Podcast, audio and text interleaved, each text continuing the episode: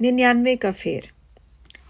एक समय की बात है, एक बड़े से राज्य का एक बहुत शक्तिशाली राजा हुआ करता था। उसके राज्य में सब बहुत प्रसन्न रहते थे। इतना सब कुछ अच्छा होने के बाद भी राजा के मन में शांति और परिवार में सुख नहीं था। उसका परिवार दुखी रहता था। एक दिन राजा ने सोचा, क्यों ना जनता की खुशी को प्रजा के बीच जाकर समझा जाए। राजा अपने मंत्री सहित गाँव की ओर निकल पड़ा। जब वह पहले ही गाँव में पहुँचा तो उसने एक साधारण से किसान की झोंपड़ी को देखा। उसने देखा, किसान का परिवार बहुत खुश है। बच्चे खेल रहे हैं, किसान भी उनके साथ खेल रहा है और किसान की पत्नी गुनगुनाते हुए खाना पका रही है। राजा ने मंत्री से कहा, मंत्री जी, क्या आप देख रहे हैं कि बेहद गरीबी के बावजूद इनके चेहरे पर एक शिकन तक नहीं है। एक हमारा परिवार है, जहाँ दुनिया की हर सुख सुविधा के होने के बाद भी मन पूर्ण रूप से सुखी नहीं है। इसका क्या कारण है? मंत्री ने इस पर पाँच मिनट विचार किया और अपने झोले से सौ सोने की मुद्राओं की पोटली निकाली।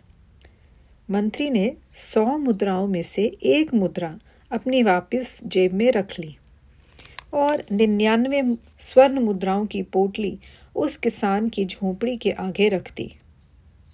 राजा ये सब आश्चर्य से देख रहा था।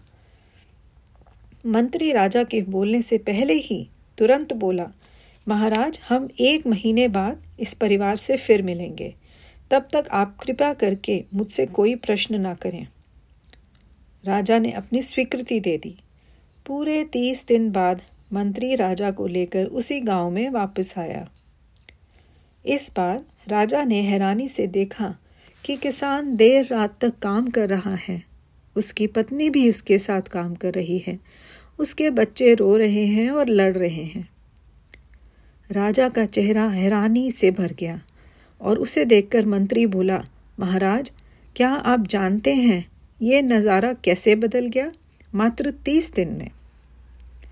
इस बात को समझाना बहुत सरल है। यह तो आपको पता ही है कि मैं तीस दिन पहले निन्यानवे मुद्राएँ किसान के घर के सामने रखकर गया था, जो उस किसान ने उठा ली थी।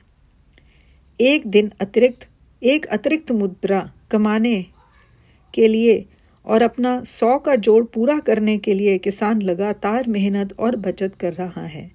उसकी पत्नी भी उसी कोशिश में उसके साथ लगी है। उनके जीवन का उद्देश्य बदल गया है। उसके पास और किसी चीज़ के लिए अब समय नहीं है। इस किसान ने निन्यानवे के फेर में पढ़कर अपने जीवन को खराब कर लिया है। अब राजा को सारी बात समझ में आ गई कि यह निन्यानवे का फेर ही है उसके दुखों का कारण। तो आपको कहानी कैसी लगी, मुझे ज़रूर लिख कर बताइएगा। और आपके प्यार और प्रोत्साहन के लिए बार बार धन्यवाद। तो मिलती हूँ अगले हफ़्ते एक नई कहानी के साथ। मैं मोना कहानीकारा।